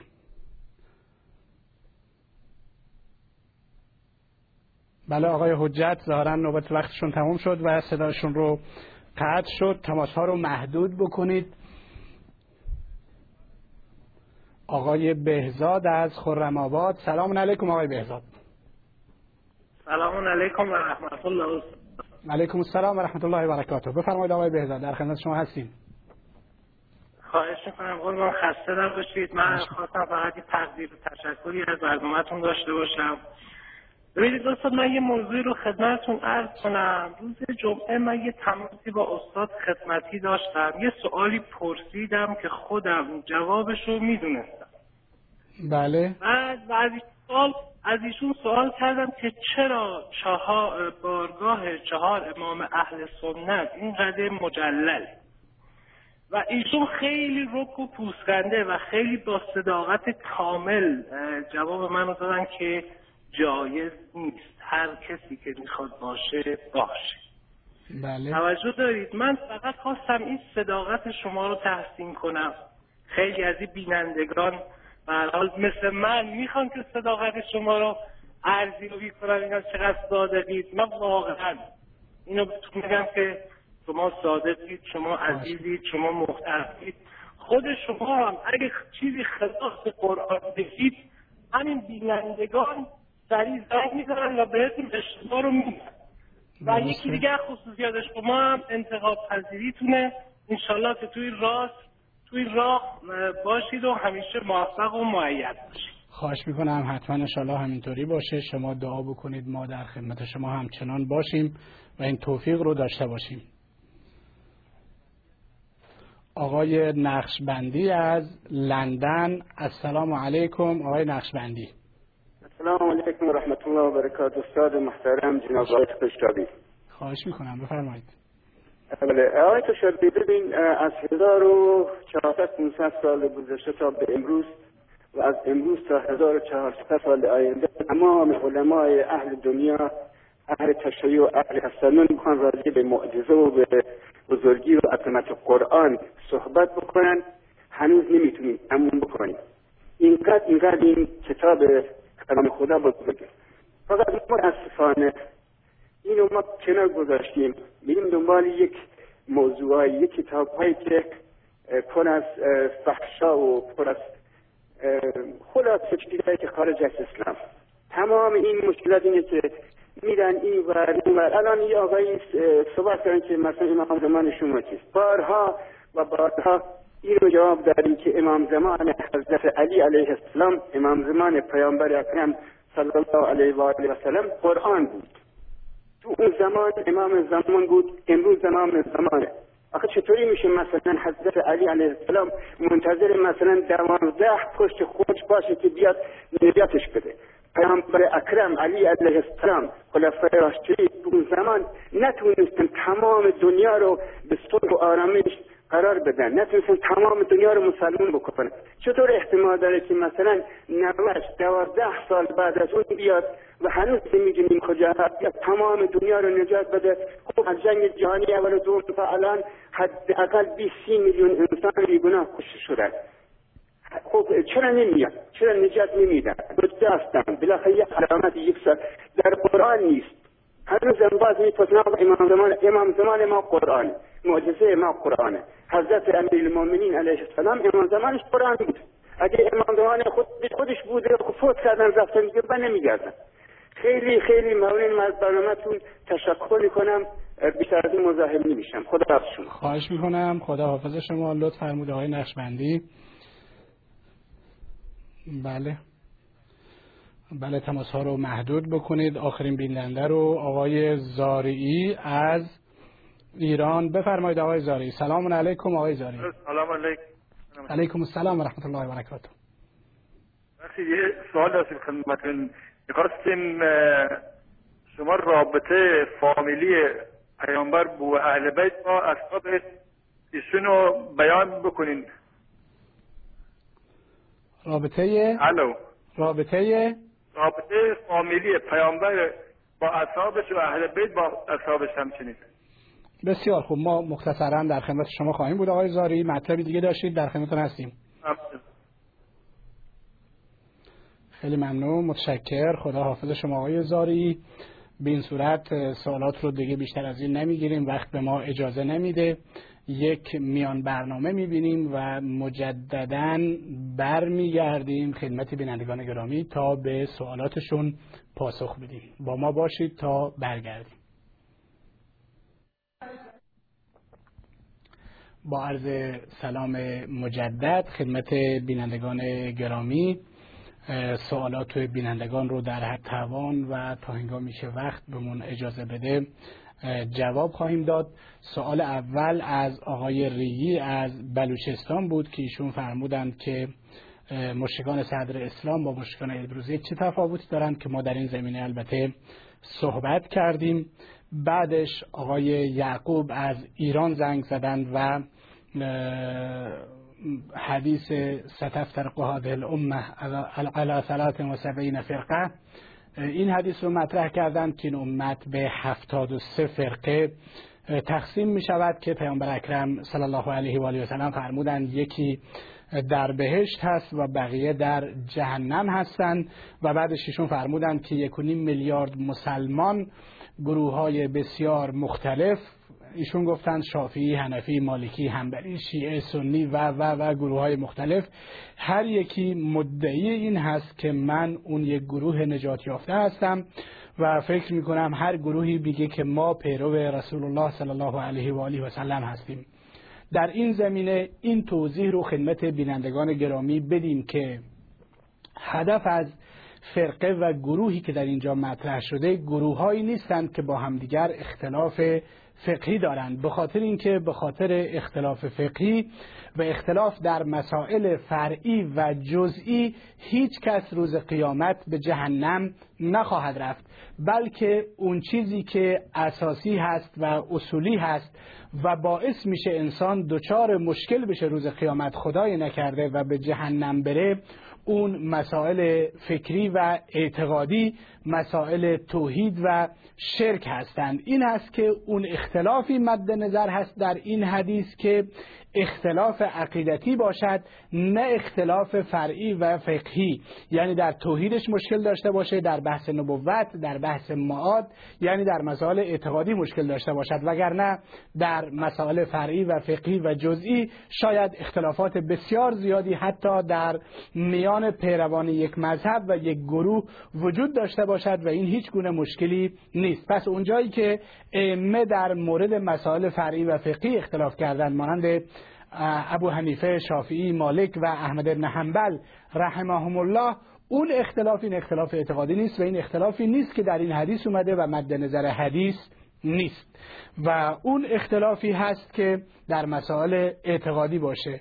بعدش این یک توضیح رو داشته باشید و مطلب دوم این که ایشون فرمودن هر کسی مدعی است که ما بر توحید هستیم و ما بر راه و روش رسول الله صلی الله علیه و آله و سلم هستیم و دیگران نیستند من فکر می‌کنم اگر حتی ما بحث احادیث و سنت رو کنار بگذاریم در بخصوص در مسائل اعتقادی قرآن به اندازه واضح و روشن و شفاف هست که توحید و شرک رو سنت و بدعت رو اون چیزهایی رو که در واقع باعث نجات انسان در مسائل فکری و اعتقادی میشن بسیار واضح و بسیار روشن بیان کرده و هیچ گونه جای عذری رو برای کسی نگذاشته. و ما اینجا بارها خدمت دوستان عزیز گفتیم که ما وقتی صحبت می‌کنیم و وقتی توحید رو مطرح می‌کنیم و وقتی مسائل اعتقادی رو مطرح می‌کنیم وقتی میگیم تعدادی امروزه در دنیا دارن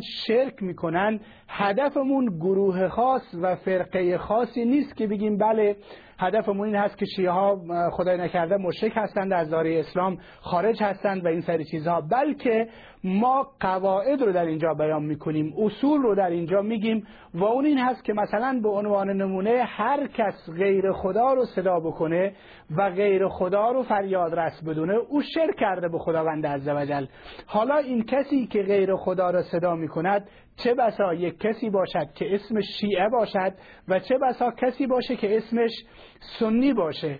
در نتیجه ما اصلا دنبال این نیستیم که یک گروه خاص یک جماعت خاص رو متهم به شرک بکنیم و متهم به کفر بکنیم بلکه دنبال این هستیم که توحید خدا رو یکتاپرستی رو اونطوری که قرآن کریم بیان کرده و اونطوری که سنت در سنت صحیح رسول اکرم صلی الله علیه و سلم اومده بیان بکنیم. و چه بسا شیعه ای که بر راه توحید و بر مسیر توحید و بر مسیر یکتاپرستی باشه و چه بسا سنی که در این زمینه به خطا و اشتباه رفته باشه. در نتیجه اون چه که معیار هست روز قیامت و خداوند عزوجل بر اساس اون انسانها رو مؤاخذه می‌کنه اون عقیده انسان هست فکر انسان هست ایده انسان هست. اینی که شما چه اسمی رو با خودتون بیدک می‌کشید چه اسمی رو بر خودمون گذاشتیم این خیلی مهم نیست که من بگم من سنی هستم اون شیعه است چه بسا سنی که دچار شرک بشه و چه بسا شیعه ای که بر راه مستقیم و توحید باشد.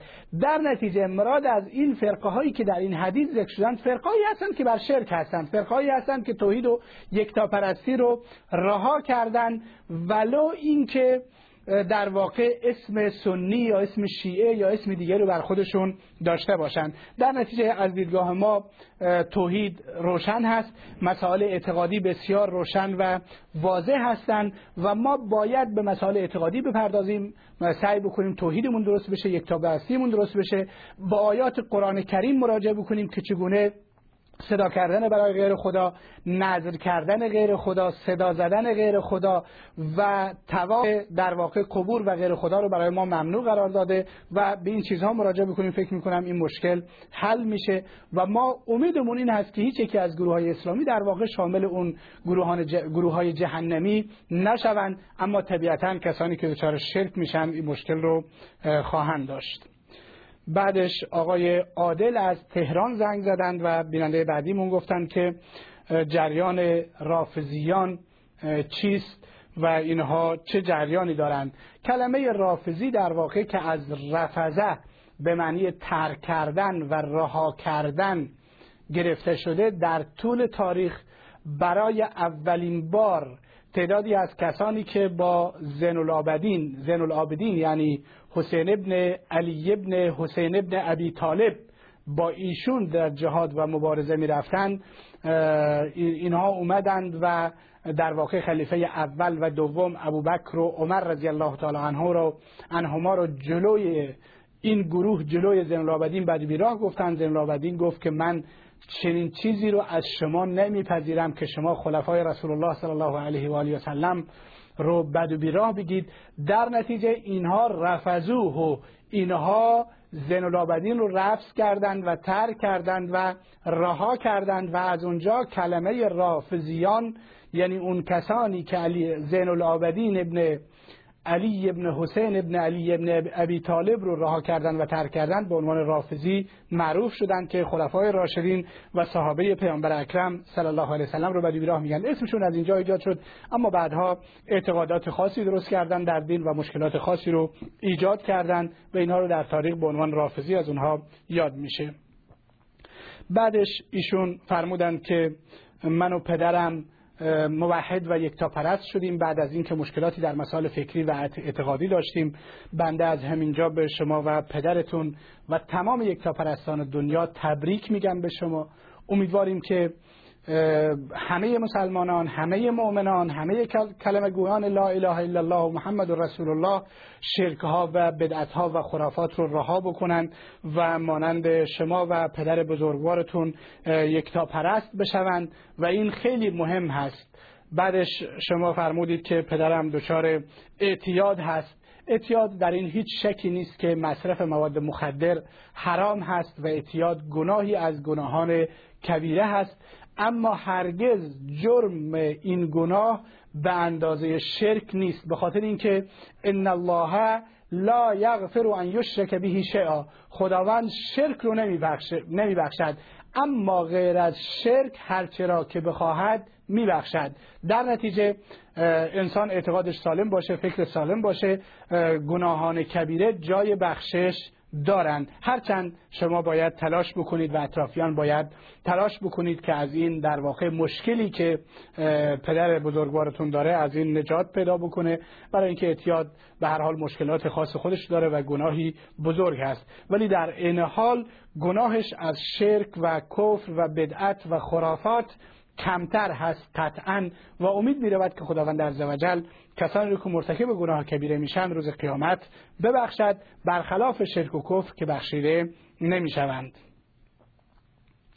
بعدش خواهر زکیه از امارات زنگ زدن و گفتند من برای نماز تهجد بیدار میشم. و تبریک میگیم به این خواهر عزیزمون که تهجد خان هست و برای نماز تهجد بیدار میشه. امیدواریم که در میان سایر امت اسلامی تعداد کسانی که برای نماز تهجد بیدار میشن و تهجد می‌خونند چه خواهران و چه برادران زیاد باشه در دورانی که همتها سست شدند و مردم نمازهای فرض رو به خوبی نمی‌خونند و سایر سنن و نوافل رو نمی‌خونند ایشون برای تهجد بلند میشه مطلب بزرگی است انشالله که خداوند به ایشون توفیق بده و دعا بکنند که بقیه مسلمانان همین توفیق رو پیدا بکنن. بعدشون ایشون فرمودن که گاهی موقعی من خواب میفتم و نماز وترم که در واقع در آخر شب می‌خونم این نمازم هم در واقع قضا میشه. ما به این خواهر عزیزمون اینطوری بگیم که اساسا سنت این هست که کسی که برای نماز تهجد مرتب بیدار می شود نماز وترش رو بعد از نماز تهجد در پایان نماز تهجدش بخواند و این سنت هست. این خواهرمون ظاهرا این کار رو انجام میدن ولی فرمودن چه بسا من خام میفتم اگر این مسئله بعد از مدتهای بسیار طولانی یک بار اتفاق میفته که خام میفتید اشکالی ندارد انشاءالله. ولی اگر تعداد اتفاقات زیاد هست مثلا در ماه چند بار این اتفاق میفته بهتر این هست که وترتون رو اول شب بخونید تا اینکه وترتون قضا نشه. ولی اگر بعد از هر چند مدت یک بار اتفاق میفته انشاءالله که مشکل خاصی نخواهد بود. بعدش ایشون فرمودند که من وقتی که شروع نماز وتر رو می‌خونم در واقع وقت نماز صبح میشه و از آن گفته میشه گاهن. شما این نمازتون رو کامل بکنید. وقتی شروع کردید کامل بکنید اشکالی نداره. ولی سعی بکنید خواهر عزیزمون امروز که خوشبختانه امکانات زیادی وجود داره. ساعتهایی هست که پنج وقت نماز رو تنظیم میشه و پنج وقت نماز رو معرفی می‌کنه.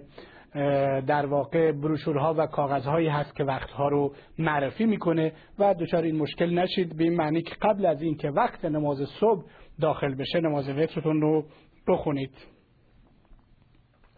بعدش آقای صلاح الدین از امارات زنگ زدند و فرمودند که در یک حکومت اسلامی آیا جایز هست که ادیان دیگر دینشون رو تبلیغ بکنن ما میگیم شما اول حکومت اسلامی رو پیدا بکنید بعد از اون این سال رو بکنید و نهایتا در یک حکومت اسلامی نخر ادیان دیگر ادیان باطله حق تبلیغ دین باطلشون رو ندارند. خودشون می‌توانند بر دین خودشون بمانند و اون فکر و عقیده خودشون رو نگه دارند. اما اینکه این دین رو در میان مردم تبلیغ بکنند و گسترش بدند این حق رو ندارند.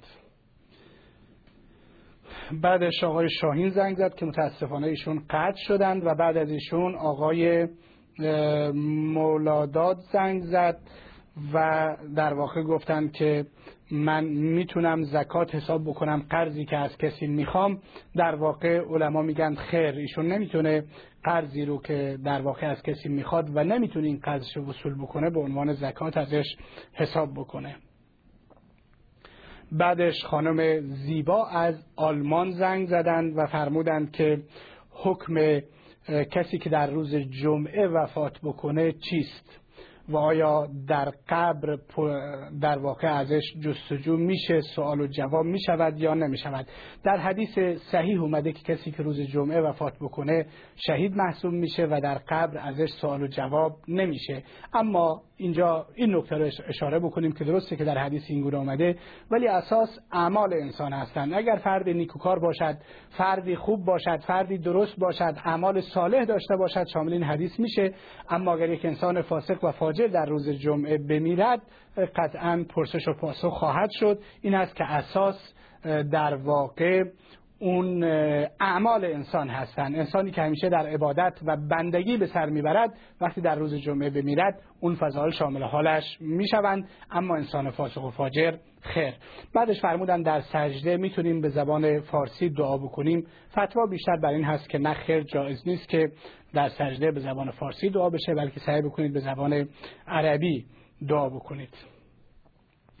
بعدش خانم صفایی از ایران زنگ زدند و مسائل مختلفی رو مطرح کردند که من بخشی از مطالبشون رو متوجه شدم بخشی از مطالبشون رو خوب متوجه نشدم. بعدش ایشون گفتند که مشرکان مکه وقتی پیش رسول الله صلی الله علیه وسلم می اومدن بله در زمان حیات هر شخصی چه رسول الله و چه غیر رسول الله اگر کسی نزدش بره و ازش طلب استغفار بکنه بگه یعنی بگه شما از خداوند برای من طلب مغفرت بکنید اشکالی نداره. این در همه مذاهب در همه مکاتب و هر عقل و منطقی هم میگه جائز هست.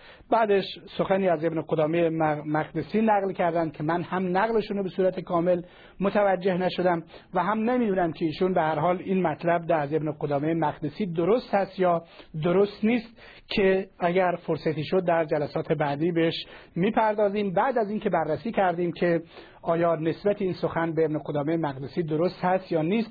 یا دقیقا این سخنی که آقای مقدسی مطرح کرده چی هست؟ همین چیزی است که خانم صفایی مطرح می‌کنه یا چیز دیگر که من نتونستم مطلبی رو خانم صفایی مطرح کردن در واقع بفهمم که چی هست و همچنین ندونستم که استدلالشون از این سخن مقدسی چی هست.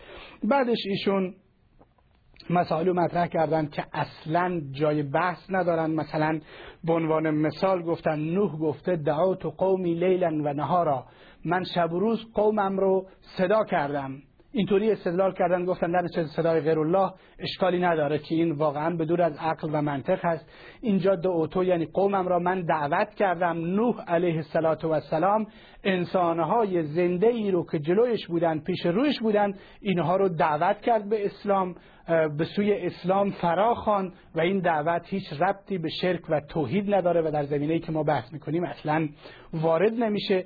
تازه الان ما هر فرد زنده ای رو که جلوی ما وجود داشته باشه صدایش بکنیم میگیم ای فلانی بیا این کار رو انجام بده. این در بحث شرک و توحید نیست اصلا ربطی به این موضوع نداره. اون چیزی که علما جزء شرکش می‌دونن و قرآن جزء شرکش می‌دونه ندای غیر الله صدای غیر اللهی است که حضور ندارد. مثلا ما کسی رو که چند سال پیش فوت کرده بگیم یا رسول الله به داد من برس یا عبدالقادر گیلانی به داد ما برس. اما اگر عبدالقادر گیلانی جلوی ما باشه زنده باشه راه بره و بتونه مثلا کاری برامون انجام بده ما صداش بکنیم بگیم ای عبدالقادر گیلانی این کار رو برای من انجام بده اصلا ربطی به بحث شرک و توحید نداره. بعدش ایشون مطرح کردن که قرآن به صحابه میگه لا تجعلوا دعاء الرسول بینکم که دعای بعضکم بعضا. شما صدا کردن پیامبر را میان خودتون مثل صدا کردن یک دیگر پیامبر رو صدا نزنید.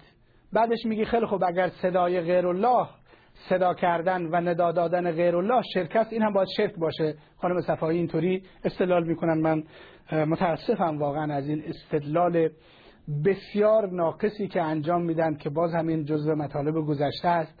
صحابه پیامبر رو که حضور داشت در جمعشون بود در میانشون بود صدا می‌کردن.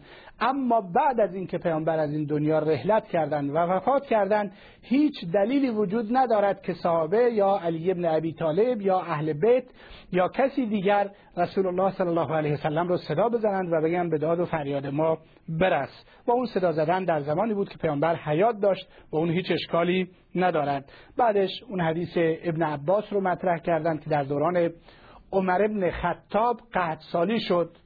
عمر رضی الله تعالی عنه ابن عباس عبدالله ابن عباس را در واقع خواستند یا عباس رو ببخشید عباس رو خواستند و از ایشون تقاضا کردند که برای ما دعا بکنند و فرمودند که در زمانی که رسول الله صلی الله علیه وسلم حیات داشت ما به رسول الله مراجعه می کردیم الان شما عموی پیامبر هستید. در نتیجه دعا بکنید.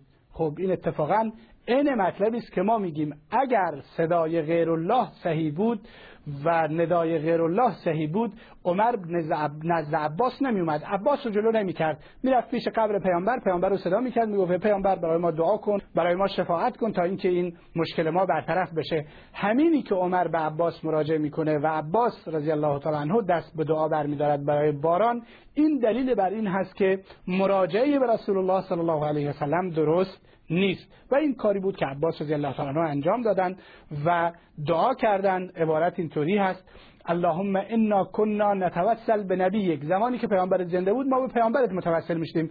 یعنی نزد پیامبر می‌رفتیم و بهش می‌گفتیم دعا بکن. چنانچه صحابه چندین مورد ثابت هست که نزد پیامبر می اومدن و ازش می‌خواستن که برای ما دعا بکنه دعای طلب باران بکنه و پیامبر اتفاقا طلب باران می‌کرد و باران هم نازل می‌شد. اما الان عمر میگه ما متوسل به عموی پیامبرت میشیم. یعنی چی؟ یعنی از عموی پیامبر می‌خوایم که دعا بکنه و بعدش از عموی پیامبر یعنی عباس رضی الله تعالی عنه عمر ابن خطاب رضی الله تعالی عنه خواست تا دعا بکنه و ایشون هم دعا کرد. این اون چیزی است که کل حدیث این هست. حالا ما این همه آیات صریح قرآن این همه احادیث رو ترک بکنیم به یک حدیثی که در واقع اون مطلبی رو که ما دنبالش هستیم که اصلا اثبات نمی کند به اون بچسبیم. واقعا این ظلم هست و کار جالبی در واقع نخواهد بود. بعدش آقای تیموری از تربت جام زنگ زدن و تقدیر و تشکر کردن از برنامه و در واقع شبکه جهانی کلمه.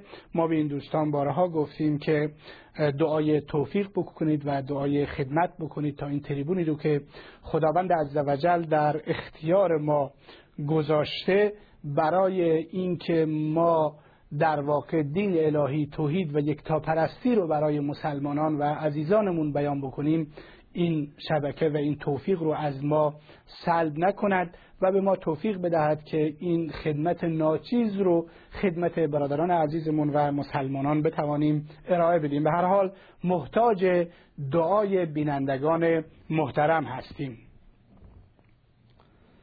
بعدش آقای عبدالله از امارات زنگ زدند و در واقع در پاسخ سعید که سعید گفتند که شما بحث شیعه و سنی مطرح می‌کنید ایشون جواب دادن.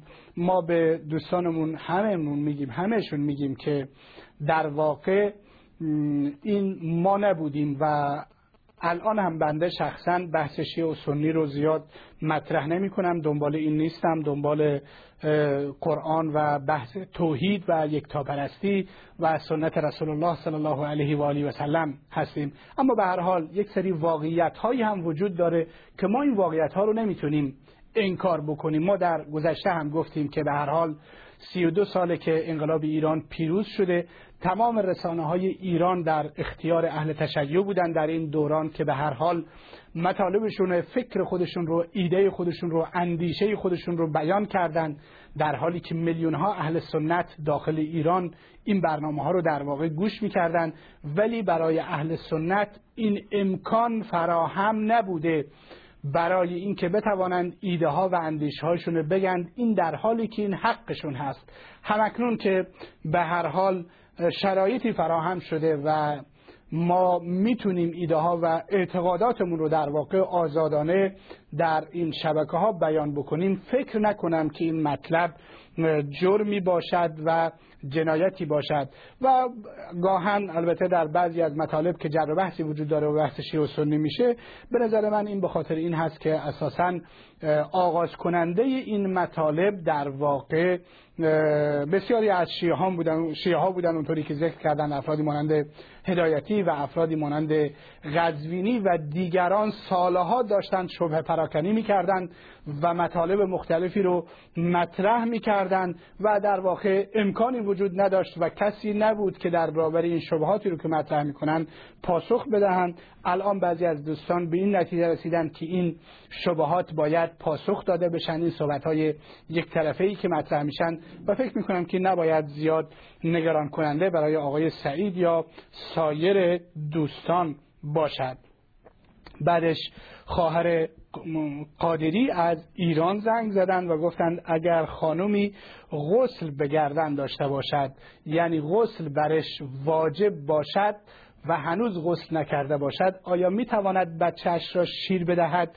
به این خواهر عزیزمون میگیم که بله هیچ اشکالی ندارد که اگر خواهری در واقع غسل هنوز نکرده و غسل برش واجب هست با وجود این فرزند خودش رو شیر بده. به خاطر اینکه جنابت و بیوزویی و اینها از دیدگاه ما معنوی هستند. حسی نیستند که اگر فرض کنید فرض جنوب یا فردی که غسل به عهدهش هست نمی‌تونه کسی رو دست بزنه یا نمی‌تونه کسی رو لمس بکنه یا غذا بخوره بلکه اینها هیچ اشکالی ندارند غذا خوردن و شیر دادن به بچه و اینها در حالتی که انسان غسلی برش واجب هست هیچ اشکال شرعی ندارد. بعدش آقای بهزاد از عراق زنگ زدند و مسئله اعراب دوران جاهلیت و بعضی از اعمالی رو که بعضی از شیعه ها در امروز انجام میدن با همدیگر مقایسه کردند که ما بارها گفتیم ما زیاد کاری به شیعه و سنی نداریم. اون چیزی که ما کار داریم این هست که شرکی که عرب دوران جاهلیت مرتکبش می شدن شرک در عبادت بود. غیر خدا رو صدا می کردن از غیر خدا کمک می خواستن برای غیر خدا تواف می کردن برای غیر خدا نظر می کردن نیازهایشون رو از غیر خدا می خواستن و خداوند عزوجل اونها رو با وجود اینکه خدا رو قبول داشتند خالق جهان هستی رو قبول داشتند ولی در کنار این خداوند کسان دیگری رو پرستش و عبادت می‌کردند شرک می‌کردند و چیزهای دیگر رو پرستش و عبادت می‌کردند و برای اونها نظر می‌کردند خدا اونها رو مشرک خونده. الان هم هر کسی با هر ادعایی و با هر اسمی و با هر نامی در کنار خداوند چیز دیگر انسانی رو بزرگی رو ولی رو پرستش بکنه به این معنی که اون صدا بکنه ازش کمک بخواهد ازش حاجت بخواد. غیر خدا رو مشکل گشا و حاجت روا بدونه مشرک میشه. قطع نظر از اینکه این شخص چه کسی باشه چه اسمی داشته باشد شیعه باشد سنی باشد شافعی باشد همبلی باشد مالکی باشد این مهم نیست. مهم این است که این عمل شرک هست از طرف هر کسی صورت بگیره. بعدش ایشون گفتند که خب بعضی ها بعضی از ائمه رو فکر می‌کنند که اونها علم غیب می‌دونند. مثلا به امام حسین به امام علی و بسیاری از بزرگان فکر می‌کنند که علم غیب می‌دونند. اگر کسی چنین اعتقادی داشته باشد که غیر از خدا کسی دیگر علم غیب می‌دوند. انسان دیگری علم غیب می‌دونه به جز موارد مشخصی که خدا انبیا رو ازش اطلاع داده قطعا این صفت الوهیت و این صفت خداوند رو که غیب دونستن هست و ویژه خداوند عزوجل هست اینو بندگان بده قطعا دچار شرک شده. و این قرآن کریم هست که خطاب پیامبر میفرماید قل لو کنت علم الغیب لاستكثرت من الخیر. توی پیامبر بین امت بگو اگر من غیب می‌دونستم خیر زیادی برای خودم خودم طلب می‌کردم. یا آیات متعددی که میگن غیر از خدا کسی دیگر علم غیب نمی‌داند. در نتیجه هر کس که معتقد باشد که غیر از خدا علم غیب می‌داند در واقع صفت خدا رو به غیر خدا داده و این شرک در صفات هست و چیز مطلب جالبی نیست. بعدش آقای محمد از ایران زنگ زدند و گفتند در منهاج سنه و تاریخ تبری اومده که خلیفه اول و دوم از اینکه انسان هستند اظهار پشیمانی می‌کردن این مطلب رو گفتن توضیح بدید. از به حضورتون که همونطوری که می‌دونیم تنها موجودی که در روی زمین مکلف هست انسان هست که پرسش و پاسخ داره و باید روز قیامت پاسخگو باشد. موجودات دیگر این وضعیت رو ندارند. و از اونجایی که تقوا و ایمان صحابه به ویژه ابوبکر و عمر رضی الله تعالی عنهما زیاد بود و بسیار از عذاب الهی میترسیدند اینها آرزو می‌کردند و صحابه دیگر علی ابن ابی طالب و دیگران آرزو می‌کردند که ای کاش ما یک گیاه می بودیم یا یک حیوان دیگری می بودیم تا روز قیامت در واقع پاسخگو نباشیم. و این کمال ایمان و کمال تقوا رو میرسونه نه اینکه برایشون نقصی محسوب بشود. این هست که اگر کسی آرزو بکند که کاش من گیاهی می بودم از ترس خداوند متعال این آرزو رو بکند که در, در نتیجه روز قیامت بازخواستی نداشتم. این هیچ اشکال شرعی نداره بلکه فضیلتی برای شمرده می شود. این هست که ما در برنامه دیگه هم فکر می کنم گفتیم که عمر ابن خطاب رضی الله تعالی عنه می‌گفت اگر بگن یک نفر روز قیامت به بهشت میره من امیدوارم که یک نفر من باشم و اگر بگن یک نفر به جهنم میره من میترسم که یک نفر من باشم. در کل ایمان بین خوف و رجا قرار داره. یعنی انسان از عذاب الهی از اینکه وارد جهنم بشه از اینکه گرفتار بشه بسیار بیترسه انسان مؤمن انسان متقی انسان پرهیزگار و ابوبکر عمر جزو اینها بودند و همچنین امید در عین حال امیدوار به رحمت الهی است. بعدش آقای محمد از کرمانشاه زنگ زدند و سوالاتی رو مطرح کردند که بارها تکرار شده. گفتند صحابه باید در برابر کفر شمشیر میکشیدند که واقعا این کارو کردند کفار رو شکست دادند. ولی در جنگ جمل تعداد زیادی کشته شدن تکلیف خون این مسلمانان چه می شود بارها ما توضیح دادیم که در جنگ جمل جنگ توسط منافقین شروع شد. و منافقین این جنگ رو در واقع دامن زدن در حالی که داشت صلح برقرار می‌شد آشتی برقرار می‌شد و دو گروه قرار بود فردا با همدیگه معاهده امضا بکنند اما اون شورشیانی که در صفوف دو طرف قرار داشتند و هر گونه صلح و مصالحه رو به نفع خودشون نمی‌دیدند این جنگ رو آغاز کردند و این انسانها کشته شدند در عین حال عایشه صدیقه رضی الله تعالی عنها از اینی که در این چنین اتفاقی افتاده تا آخر عمر پشیمان بود و گریه می‌کردند. در نتیجه این هیچ اشکالی ندارد که ایشون توبه کردند و تاب من الذنب کم الله ذنب لهو و بارها کسی که توبه کند مانند کسی است که گناهی انجام نداده. و بارها گفتیم که ما امیدواریم که این صحابه ای که در این جنگ ها در واقع اشتباها در برابر همدیگر قرار گرفتن جزو اونهایی باشند که خداوند میگه ما کینه رو از در واقع سینه های اینها بیرون می آوریم اخوان علی سرر متقابلین و برادرگونه با یکدیگر زندگی می کنند ظاهرا وقت اذان هست و ما بقیه سوالات رو متاسفانه فرصت نمیشه که ما پاسخ بدیم. پوزش میطلبیم از بینندگانی که در واقع نتونستیم به سوالات اونها پاسخ بدیم. اگر حیاتی باقی باشد و توفیقی پیدا بکنیم الله در جلسات آینده ادامه پرسش بینندگان گرامی رو حتما پاسخ خواهیم داد. امیدواریم که در همین روزها هفته یعنی دوشنبه ها در همین ساعت ها با ما باشید تا اینکه سوالاتتون رو در واقع پاسخ بدیم. از اینکه ما رو تا این لحظه همراهی فرمودید از همه شما بینندگان عزیز و گرامی تقدیر و تشکر می نمایم تا جلسه دیگر و وقتی دیگر که باز هم افتخار خدمت نمودن به شما رو در واقع نصیب بنده بشه و این توفیق رو پیدا بکنم السلام عليكم ورحمة الله وبركاته.